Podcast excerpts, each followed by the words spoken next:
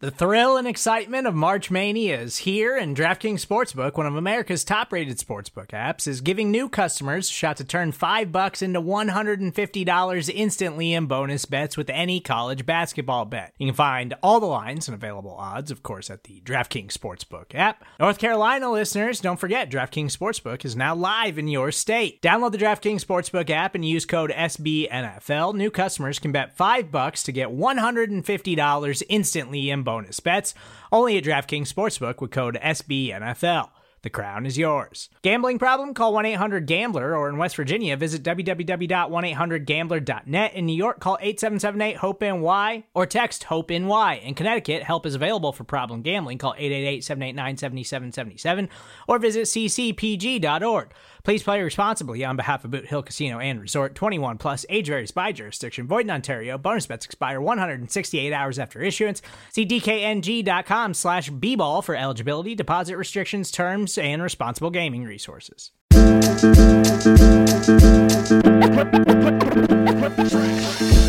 All right, Buffalo Bills fans, welcome to another episode of Breaking Buffalo Rumblings. Anthony Marino, happy to be here with you once again, talking everything Buffalo Bills, and it's day three of the 2022 NFL Draft.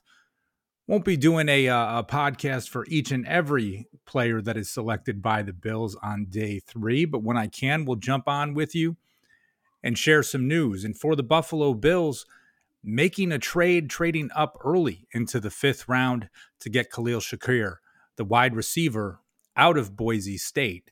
Now, this is one of those prospects you you take a look at, and, and again, not that you get to see too much Boise State football, maybe these days, but when you look at to the breakdown from the experts, um, certainly some some real positive takes um, coming here. First, from Matt Miller of ESPN at NFL Draft Scout on Twitter.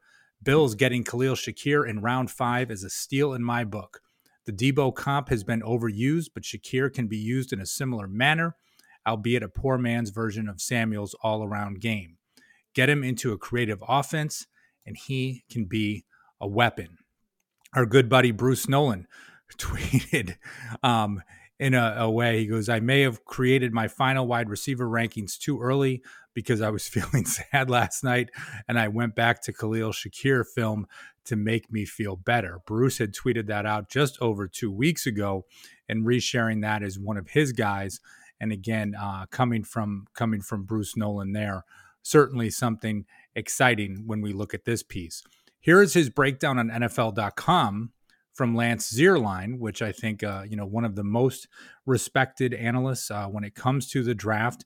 His NFL comparison that he have is Antwaan Randle El, and here is his overview: a coach's dream combining competitive nature, exciting versatility, and elite character on and off the field. For a short arm player with average explosiveness, Shakir puts an emphatic stamp on games. He's more football player than prototypical slot receiver and needs to prove he can handle an increase in contested catches. He can be activated from a variety of alignments with the vision, wiggle, and toughness to move the chains once the ball is in his hands. He finds a way to frequently show up on the notepad when watching tape, and his will to outperform the guy across from him should not be overlooked. Shakir should become a valuable piece for a creative play caller. Now, you talk about the explosiveness, right, with these pieces. One thing that I do think stands out with him. I mean, a 4.43 40 yard dash. I mean, not going to be mistaken as a burner, but from that perspective, okay, interesting to see. And here's a guy that can do some good work out of the slot. You know, sometimes you think of those players. I myself was hoping the Bills will get someone like Calvin Austin III out of Memphis. That did not happen. You know, five foot seven, lots of speed. Well, now you bring in Shakir six foot can play in the slot, brings you again that competitiveness and a little bit more size there, which I think is something certainly interesting to see for the Buffalo Bills. Now, again, making the trade up from this standpoint, at least the reports I'm seeing right now, the Bills traded up from pick 168 to 148, and they threw in pick 203, one of those four six round picks that they have. So I think that's really going to be an interesting um, thing to watch. We had talked about the Bills uh, again, right? Really doing their their piece to to maybe add someone to the offense, another playmaker. We saw it with James Cook on Friday, right? The second round pick. My days are kind of running into each other right now as we take a look at this.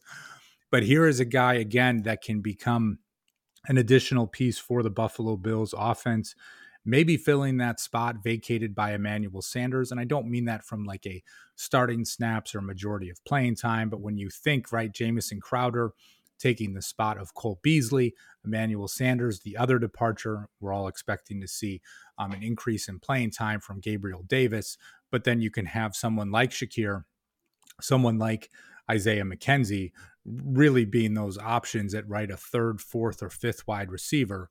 And how exciting can that be? Um, Buffalo Bills PR has put out some information as well, some things that I think uh, definitely go a, a, long way here. He ended his four year career at Boise State with 208 receptions for 2,878 yards and 20 touchdowns. He also had 71 carries for 414 yards and four touchdowns, which probably led to some of those Deebo Samuel um, conversations and comparisons before. First team All Mountain West in 2020 and 2021. Um, you know, and again, he just here's a guy that has been at a, a high performer in his time at Boise State, led the team in receptions three years in a row, and now he is a Buffalo Bill. Brandon Beane getting aggressive in this situation, right? Like we talked about this. You added those additional picks with the two trade backs taking place on uh, on day two of the draft. And now you put yourself in a situation that you can move up if there's someone that you really wanted to target. The Bills moving up 20 spots for a relatively modest price, right? When you think of, uh, you know, moving, adding pick number 203, something that I think is is definitely a good piece here. So one more tweet I want to point out from my man Bruce Nolan, and I will retweet this as well, so you can see it on my Twitter account or just follow Bruce at Bruce Exclusive. And he says the Bills' last two picks are a running back who can play out wide and a wide receiver who has taken snaps at running back. It's almost like Sal is good at his job because he was quote tweeting here. Sal Capaccio saying Bills fans needs to start thinking of their pass catchers as one group and less as wide receiver, tight end, running back when thinking about roster construction. So again, everything that you see here so far, right? A, a lot of positive feedback for the Bills when it comes to the addition of Khalil Shakir. Will be interesting to see more on him. Obviously, as I get done with you guys here, we'll check out some of the highlights and some of the tape and see what uh, what he certainly brings to the Buffalo Bills. But in the fifth round, the Buffalo Bills moving up to pick 148 to take Khalil Shakir, the productive wide receiver out of Boise State. So I'm going to get out of here for now. I appreciate you guys tuning in. Keep it locked to BuffaloRumblings.com for all the great coverage from the draft through the seventh round, through the undrafted free agents. And you know, we've got new content for you each and every day. So let me get out of here. Thank you guys for tuning in. And as always, go Bills.